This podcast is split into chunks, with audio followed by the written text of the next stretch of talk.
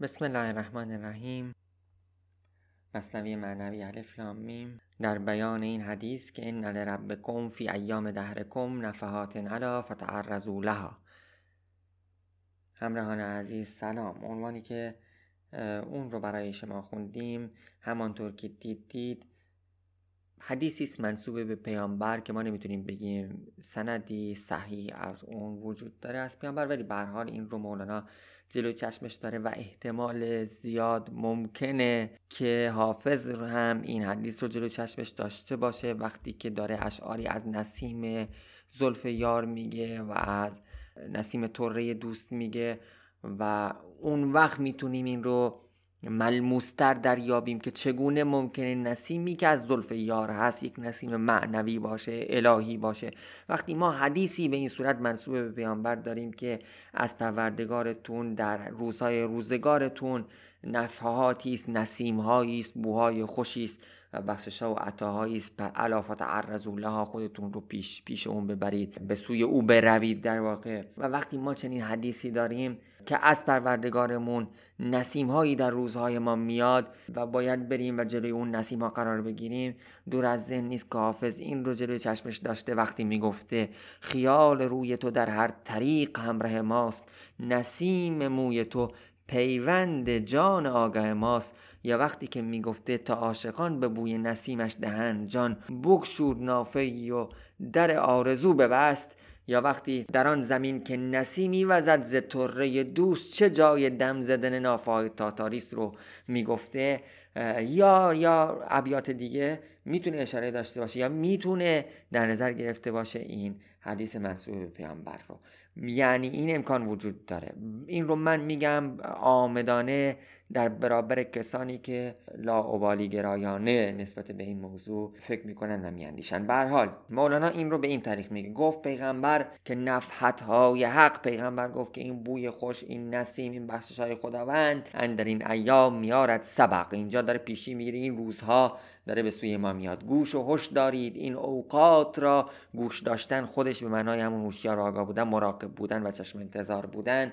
گوش و هوش دارید. این اوقات را در رو بایید. این چنین نفحات که یعنی مواظب باشید مراقب باشید. از اون نسیمهایی که از طرف خداوند میاد که شما بیاید و از اون جانی تازه بکنید. نفع آمد مر شما را دید و رفت. هر کی را می‌خواست جان بخشید و رفت. نفع دیگر رسید آگاه باش تا از این هموا نمانی خاجتاش یه نفع دیگه یه بوی خوش دیگه یه نسیم دیگه اومد. مراقب باش تا از اینم عقب نمونی و وا نمونی. ای هم قطاره ای هم ردیف. خاجتاش یعنی کسانی که با خاجه و ارباب خودشون شریک هستن. دو نفری که در یک ارباب مثلا شریک هستن ولی اینجا به معنی هم قطار و هم ردیف. جان آتش یافت زو آتش کشی. جان مرده یافت در خود جنبشی خب یعنی در واقع جان آتش ما و نفس آتشین ما نفس شیطانی ما. آتشش فرو می نشینه از او از نسیمی که از طرف خدا میاد و جان مرده از او. حیات پیدا می‌کنه و جنبش پیدا می‌کنه و زندگی پیدا می‌کنه. این بیت بیتی است که در حاشیه نسخه قونی آمده و در متن اصلی نسخه قونی بیتی اومده که در وقت این بیت رو در متن اصلی آقای نیکلسون بیان کرده. این بیتی که من خوندم الان و بیت دیگری که آقای فروزنفر در متن اصلی خودش بیان کرده اون بیتیه که در نسخه قونی آمده. به این لفظ. جان ناری یافت از وی انتفا باز به همون جان آتشین از وی خاموشی گرفت مرده پوشید از بقای او قبا که باز هم همون معنای قبلی رو داره. اما با این لفظ تازگی و جنبش توبیست این یا تازگی و جنبش توباست این. همچو جنبش های حیوان نیست این. و توبا هم که درختی است در بهشت یا زمین بهشت به حال یا درختی که شاخه های اون در هر سرا و خانه ای در بهشت هست و وجود داره و جنبشی که میده این جنبش توباست جنبش این جهانی نیست جنبش عالم محسوس نیست جنبش موجودات ممکن نیست ممکن الوجود نیست و جنبش های حیوان یعنی این دنیا عالم محسوس و خلق و مخلوق نیست و جنبش های خالق جنبش های دائمی است جنبش های همیشگی است. چون از آن کسی است که زنده ابدی است. گرده افتد در زمین و آسمان زهرهاشون آب گردد در زمان. از ترس زهراب شدن ترسیدن از ترس در واقع مردن. خود زبیم این این دم بی منتها باز خان بین ان یحملنها ورنه خود اشفق منها چون بودی گرنه از بیمش دل که خون شدی. خب اشاره داره به آیه قرآن که انا عرضنا الامانه علی السماوات والارض والجبال ما امانت رو عرض کردیم پیشنهاد دادیم بر آسمان ها و زمین و کوه ها و کوه. اونا سر باز زدن که بار اون رو به دوش بکشن و اشفقن منها و ترسیدن از اون و حمل هر انسان و انه کان ظلوما جولا ولی انسان اون رو و انسان اون رو هم کرد به دوش کشید. چرا که او انه کان همانا او بسیار ستمکار نادان بود. به حال بسیار ستمکار نادان است. نباید این رو صرفا اینطور در نظر بگیریم که انسان نادانه و به خاطر نادانیش و ستمکاریش این رو به دوش کشیده اما بقیه اینطوری نبودن. نه. انسان نادانه و از کوه و زمین و آسمان نمی‌تونن نادان باشن. چرا؟ چون وجه تمایز بین انسان و اونها عقله. نه عقل جزئی.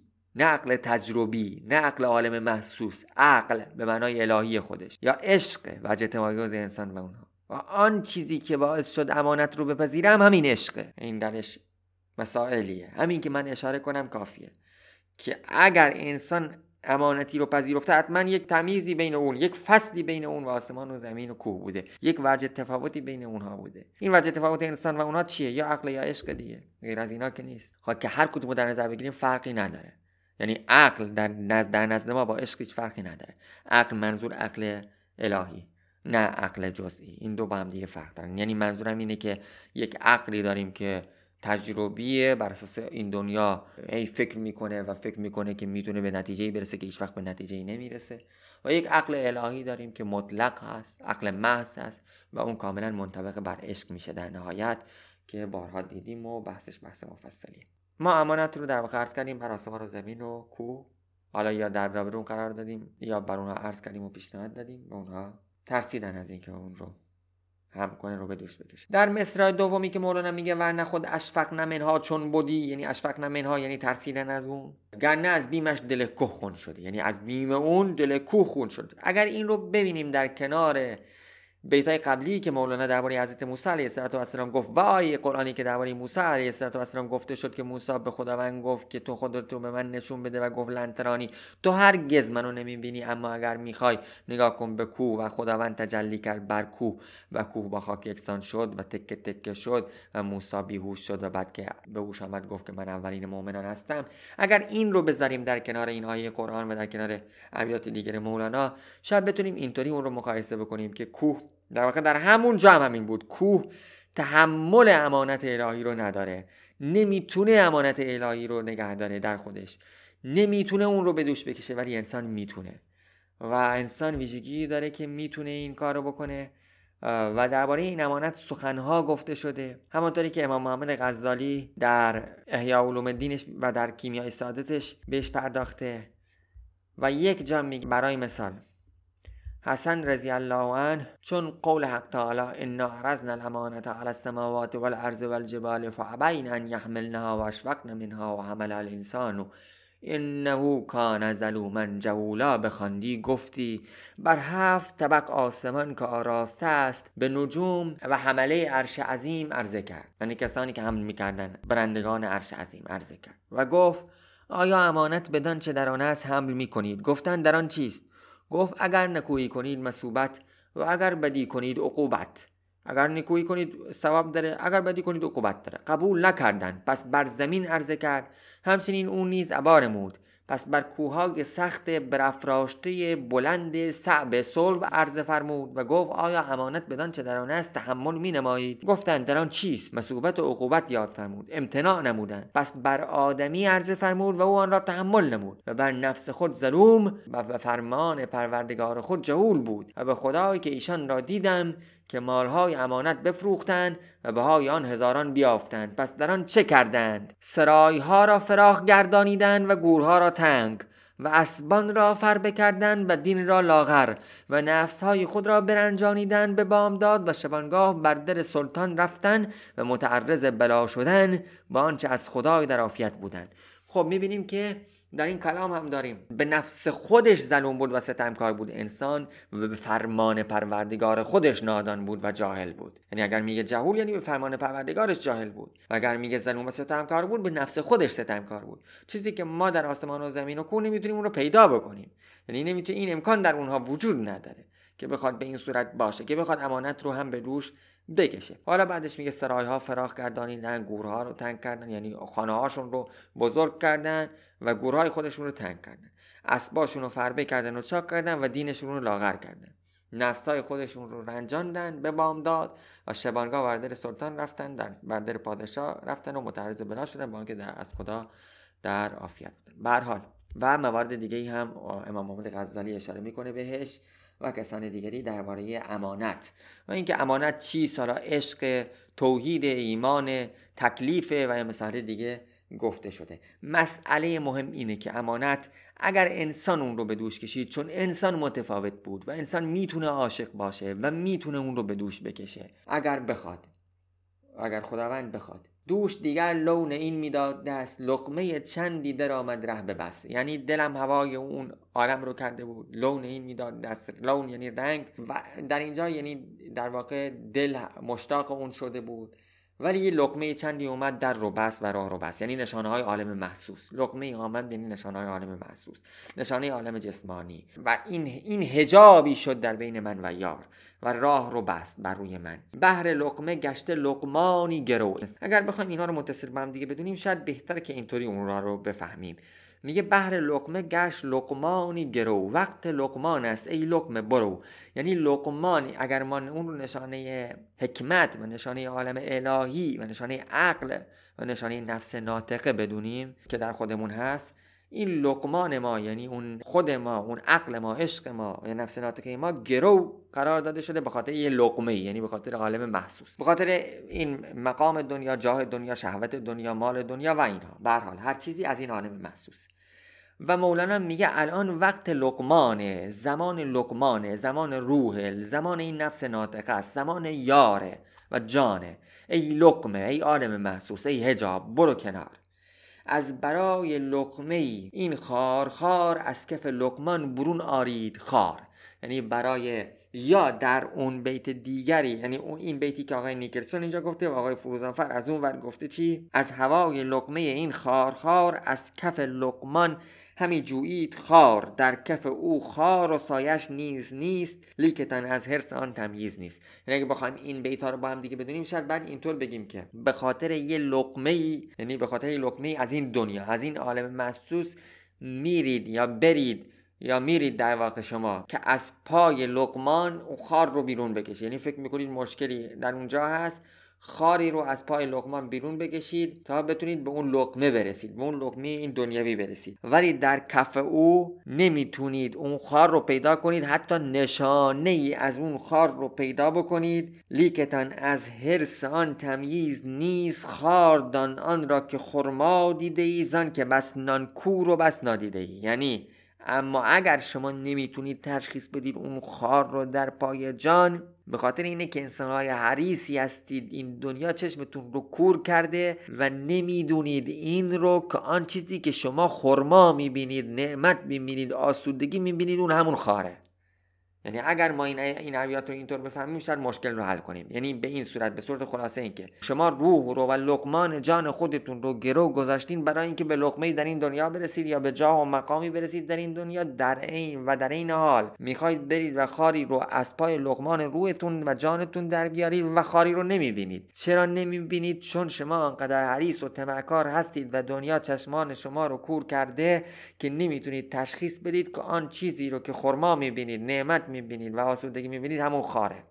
همون خودش خاره. و در تمام حکمت ها و عرفان ها در طول تاریخ همین بوده و هست که الان مولانا داره بهش اشاره لاوتسه رو کتاب لاوتسه رو باز کنی همین رو میگه. کنفوسیوس همین رو میگه. بودا همین رو میگه. ابو سعید و ابوالحسن و بایزید همین رو میگن. هر کسی رو که شما سقراط همین رو میگه افلاطون همین رو میگه. که این عالم محسوس نتیجهش رنجه. که این عالم محسوس عالم فساده. عالم زود گذره عالم گذراست و اگر دل بهش ببندی به رنج می‌کشی. به رنج میانجامه. به هر چیش که دل ببندی. به مقامش به جاهش به شهوتش به, به هر چیش. تو نمی‌دونی و حرس و طمع داری و نمی‌دونی که اون چیزی که تو خرما می‌بینی و لذت می‌بینی چیزی جز خار نیست. که خیلی بحث این شده تا حالا. و اگه بخوای خار رو از پای لقمان بیرون بیاری نمی‌بینی. نشانش رو نمی‌بینی. خار رو نمی‌بینی نشانش هم نمی‌بینی. یا اینطور بخوایم این ابیات رو ببینیم. چون تو حریصی و نمی‌تونی اون رو تشخیص بدی نه اون چیزی که خورما دیدی خودش خاره. زن که بس نانکور نانکور یعنی ناسپاس. لعیم خسیس. پس نادیده ای. جان لقمان که گلستان خداست پای جانش خسته خاری چراست؟ اشتر آمد این وجود خار خار مصطفی زادی بر این اشتر سوار. آن چیزی که تو خرما می‌بینی خار پای لقمان جانه. حالا ببینید چقدر قشنگ میگه که اشتر آمد این وجود خار. خار. خار خار یعنی خورنده خار. خار اول با الف خار دوم با واو الف. اشتر آمد این وجود خار. خار مصطفی زادی بر این اشتر سوار. یعنی این جسم ما این اشتر شطور مرکبه مصطفی زادی یعنی یک مصطفی زاده ای محمد زاده ای پیامبر زاده ای بر این اشتر اشتر سواره این اشتر جسم. و جسد سواره یعنی روح و جان. یعنی میگه روح و جان مصطفی زاده. قبلا هم بیتای گفته بود که در واقع فرزندان مصطفی یا فرزندان پیامبر لزوما از بدن او از خون و پوست او نیستن. می‌تونن در حرات و ری باشن و فرزندان پیامبر باشن. حالا اینجا داره میگه خود جان و روح فرزند پیامبر مصطفی زاده است. و جسم اشتره. چگونه؟ اشتر ویژگیش چیه؟ خار می‌خوره. خورنده خاره. چقدر قشنگ میگه؟ و این عالم محسوس چیزی که جسم ما می‌خواد نفس ما می‌خواد اینا همه خاره. نفس ما یعنی نفس این جهانی ما نفس ناری ما آتشین ما. و این جسم ما مثل همون اشتره. و روح و جان ما اون مستفازاد است. اشترا تنگ گلی بر پشت توست که از نسیمش در تو صد گلزار رست. اون چیزی که بر تو سواره ای اشتر آن چیزی که بر تو سواره تنگ گله بار گل بر توه. یعنی اون مستفازاد یعنی اون روح یعنی اون جان که از بوی او در تو صد گلزار داره در واقع رشد می‌کنه. خب اینجا داره میگه که خود این مست... این خودش گله یک دسته گله یک بار گله این روح و جان که خودش بوی خوشش رو میده به عالم جسم به عالم محسوس. همونطوری که خداوند نسیمش میاد به عالم ما. میل تو سوی مغیلان است و ریگ تا چه گلچینی زخار مردریگ اما تو ای جسمی که مانند اشتر هستی میل تو سوی خاره مغیلان همون بوته خاری که مشهوره. و ریگ میل تو سوی این امور پسته این امور خاریه. که ببینم توی این خارها چه گلی بچینی در این میان. حالا خود تو خودت بار گل داری و متوجه این امر نیستی. مرد ریگ میراس مرده.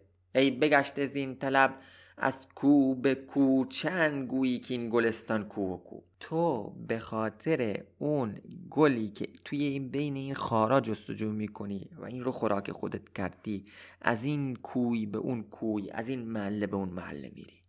یعنی مانند همون اشتر. و می‌پرسی از خودت که این گلستان کجاست. در حالی که بار گل روی دوش خودته. چقدر قشنگ میگه مولانا؟ چه زیبا این رو میگه. تو خودت بار گل داری و داری دنبال یه گلی تو بین این خارها میگردی. سارها دل طلب جام جم از ما می‌کرد.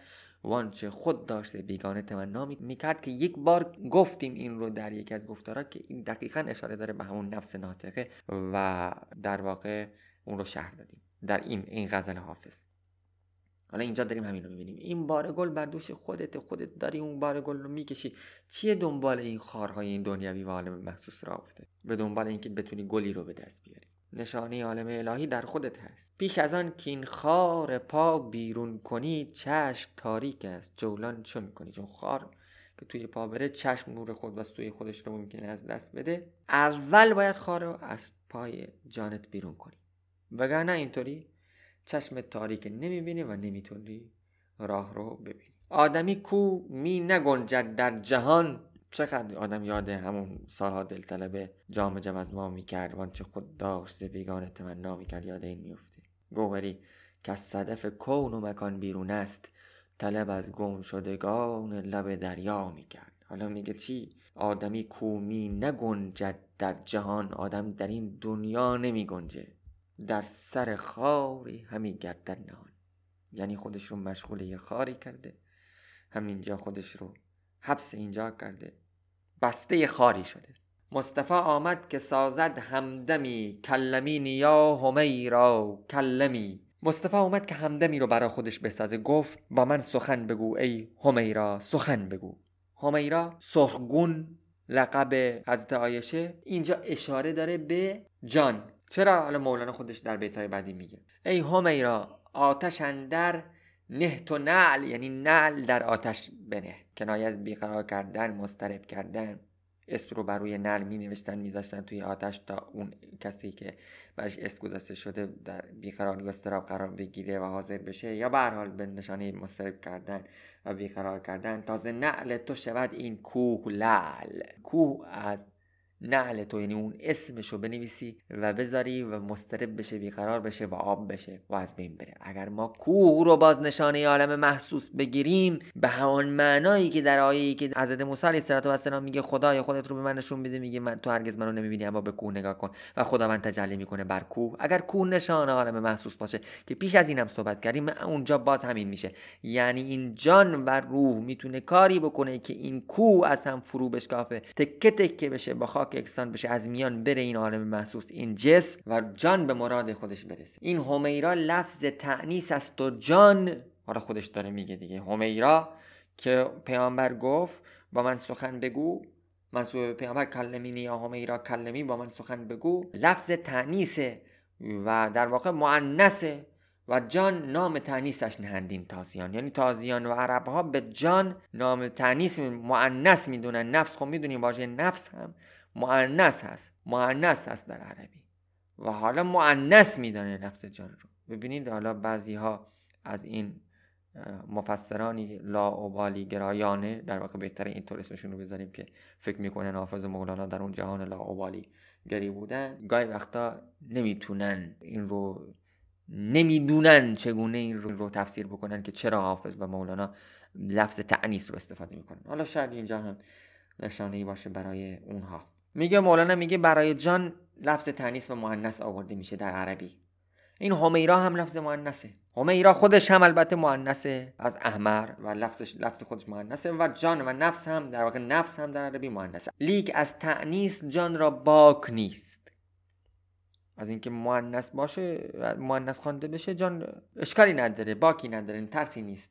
روح را با مرد و زن اشراک نیست. چرا که در روح و جان دیگه مرد و زن معنا نداره؟ تو بهش لفظ مذکر بدی یا مؤنث بدی؟ فرقی نداره. معنا نداره برای روح و جان لفظ مؤنث یا مذکر. از مؤنث و از مذکر برتر است. نه مؤنث نه مذکر و از هر دو برتره. این نه آن جان است که از خوشگتر است. چون آن جانی که محسوس این دنیوی این جسم ماست که اینو مؤنث و مذکر می‌شناسه. جان که دیگه مؤنث و مذکر نداره که. این همه عارفی صوفی و عارفی داشتیم که در واقع انسانهای بزرگی بودن. چندین و چند تن از زنانی که مونده برای ما اسمشون مثل رابعه. این نه آن جان است کفزایت زنان یا گهی باشد چنین گاهی چنان. جان این دنیایی نیست که بخواد با نان افزایش پیدا بکنه یعنی با غذا بقا پیدا بکنه رشد بکنه. یه گاهی اینطوری باشه گاهی حالتش تغییر بکنه به وسیله امور دنیوی این اون جان نیست. که بخواد اصلا مؤنث باشه یا مذکر خوش کننده است و خوش و عین خوشی. هم خوش کننده است هم خوشه. هم عین خوشیه. خودش عین خوشی هست. چون چیزی که خوشی میده خودش عین خوشیه. بی خوشی نه بد خوشی. ای مرتشی. یعنی اون کسی که خوشه خودش خوشه بدون خوشی هم هیچ وقت نیست. خوشی میده بدون خوشی هم نیست. ای مرتشی ای رشوه گیرنده یعنی به ما داره میگه رشوه گیرنده به جان دنیوی یعنی به جسم و اینا میگه رشوه گیرنده. چون رشوه می‌گیره رشوه که مال خودش نیست چیزی که مال خودش نیست می‌گیره تا بقا پیدا بکنه و اونم نمیمونه. چون تو شیرین از شکر باشی بود کان شکر گاهی ز تو غایب شود. وقتی که تو از شکر در واقع شیرین میشه مزاجت اون وقتی ممکنه که شکر گاهی وقتا پیش تو نباشه و از تو پنهان بشه. چون شکر گردی ز بسیاری وفا پس شکر کی از شکر باشد جدا؟ وقتی خودت شکر باشی دیگه هیچ وقت شکر و شیرینی از شکر جدا نمیشه که. شیرینی که از شیرینی جدا نمیشه شکر که از شکر جدا نمیشه. عاشق از خود چون غذا یابد رحیق عقل آنجا گم بماند بی رفیق. وقتی عاشق غذا رو از خودش بگیره یعنی از خودش باشه که زنده باشه زندگی رو از خودش بگیره یعنی در خود عشق گم بشه اتحاد عشق عاشق و معشوق بشه دیگه اونجا عقلی باقی نمیمونه. عقل بی رفیق میمونه تنها میمونه. گم میشه از میان میره. عقل جزوی عشق را منکر بود. عقل این دنیای عقل عالم محسوس عشق رو منکر میشه. میگه اصلا عشقی وجود نداره. گرچه بنماید که صاحب سر بود ولی یه ادعایی می‌کنه که اون صاحب سر می‌تونه اسرار رو بشناسه و تویی این ادعا و به هیچ جا هم نمی‌تونه برسه. هیچ اساسی هم نمی‌تونه داشته باشه. هیچ دلیلی هم حتی نمی‌تونه داشته باشه بر اساس خود عقل محض البته نه جزوی. چه عقل جزوی؟ نمی‌تونه ما رو به جایی برسونه. زیرک و داناست. اما نیست نیست. زیرک و داناست ولی هنوز هنوز معدوم نشده نیست نشده. باید اول نیست بشه اول خودشو ندیده بگیره. به نیستی برسه تا وجود یار رو در نظر بگیره تا بدانه که وجودی هست. تا زمانی که نیست نشده که نمی‌تونه بفهمه وجود چیه. تا فرشته لا نشد اهریمنی است. فرشته تا زمانی که لا نشده نیست نشده اهریمنه شیطانه. تو تا زمانی که لا نشدی شیطانی. وقتی که نیست شدی وقتی متوجه شدی خودت کسی نیستی اون وقتی که یار میاد. او به قول و فعل یار ما بود چون به حکم حال آیی لا بود. لا بود چون او نشد از هست نیست. چون که تو لا نشد کرهن بسیست. در گفتار و رفتارش در فعلش با ماست. ولی وقتی که با عالم حال میریم متوجه میشیم که اون اصلا نیست وجود نداره. و اون کسی که به اختیار خودش یعنی به دست خودش نیست نشد حتما یک زمانی به اجبار نیست میشه. لا بود چون اون نشد از هست نیست چون که تو ان لا نشد کرهن بسیست. اگر این در همین دنیا نمیری این رو ملادی اگر اشتباه نکنم اشاره کرده به همین که موتو قبل انت موتو اگر نباشی در این دنیا در همین یعنی بیت. خب با مرگ طبیعی خواهی مرد و نیست خواهی شد و می‌بینی که زمانی هیچ چیزی جز وجه الله باقی نمیمونه. جان کمال است و ندای او کمال. جان خودش کماله ندایم که میده کماله. مصطفی گویان ارهنا یا بلال. بلا ای بلال ما رو آسوده کن. که پیامبر به بلال بگه یعنی بلال از آن بگه و او رو آسوده کن. اره ما رو آسودگی ببخش ای بلال. از آن گوی پیامبر ای بلال افراز بانگ سلسلت زندمی کن در دمیدم در دلت. ای بلال در واقع از آن دمی که من در دل تو دمیدم. من خودم این دم رو در دم تو این دم الهی است که در تو هست. گفت ارهنا یا بلال ما رو حالا منصوب پیامبر گفته شده که پیامبر گفت ارهنا یا بلال ما رو ما رو آسوده کن. با نوای خودت ای بلال در وقت ازان آن ازانی که من در دل تو دمیدم در واقع این ازان گوارای خودت رو بیا برای ما بخون. وقت ازان زان دمی کادم از آن مدهوش گشت هوش اهل آسمان بیهوش گشت. یعنی از آن دم بیا و آواز بخون. مصطفی بیخیش شد زن خوب صوت شد نمازش از شب تعریس فوت. حالا اینجا میگه که چون شب تعریس اشاره داره به تعریس اصلا خود تعریس واژه تعریس یعنی رفتن و مسافرت کردن سیر کردن در شب کلا سفر رو ادامه دادن تا زمانی که نزدیک به صبح خوابیدن و بعد از اون در هنگام فجر بیدار شدن که در واقع تعلیس اشاره داره به این حالت. اما در اون شبی بود که گفته میشه پیامبر با یاران خودش مسیر رو پیمودن در سفر شبانه ای کردن بعد از اینکه خسته شدن به خواب رفتن و همه اونها به خواب رفتن. قرار بود که خب بلال شاید بیدار بشه و از آن بگه بیدار بشن و نماز بخونن. اما بلال هم خواب موند وقت اذان و بیدار نشد تا اذان بگه و پیامبر هم خواب موند و بیدار نشد و صبح دمید و کسی بیدار نشد و نماز صبح اونها قضا شد. و نماز صبح اونها قضا شد. و به اون شب میگن لیلت و تعریس یعنی شبی که اونها سفر کردن راه پیمودن و در نهایت خوابیدن و نماز صبح برشون قضا شد. سر از آن خواب مبارک بر نداشت تا نماز صبح دم آمد به چاشت. حالا اشاره داره مولانا به این داستان و به این قضیه که پیامبر اگر هم خوابش برد و نماز صبح ازش قضا شد به خاطر این بود که بیخیش شده بود بیخود شده بود از آن صوت زیبایی که از عالم بالا اومده بود و از عالم روح و عالم روحانی و عالم معنوی و از خدا آمده بود. در شب تعریس پیش آن عروست یافت جان پاک ایشان دست بود پیش جان پیش عشق جان پیامبر دست بوسیا. عشق و جان هر دو نهانند و ستیر. گر عروسش خواندم عیبی مگیر. یعنی عشق و جان هر دو چون پنهان هستند و پوشیده هستند. اگه من اسمشو عروس گذاشتم بر من خورده نگیر. عروسم هم اینطوریه. پوشیده است و پنهان. حالا خوبه که مولانا خودش اشاره کرده به صورت واضح به امور معنوی و الهی تا این در واقع لاعبالی گرایان طور دیگه نتونن تفسیر کنن. گر عروسش خواندم عیبی مگیر. از ملولی یار خاموش کردمی. گر همو مهلت بدادی یک دمی. لیک می‌گوید بگو هین عیب نیست جز تقاضای قضای غیب نیست. خب ابیات بعدی رو انشالله می‌ذاریم برای گفتار بعد. انشالله که این گفتار سودمند واقع شده باشه. گفتار بسیار زیبایی بود عمیق بود بسیار دلنشین بود برای خود بنده. انشالله که سودمند حاصل شده باشه. السلام علیکم و رحمت الله و برکاته.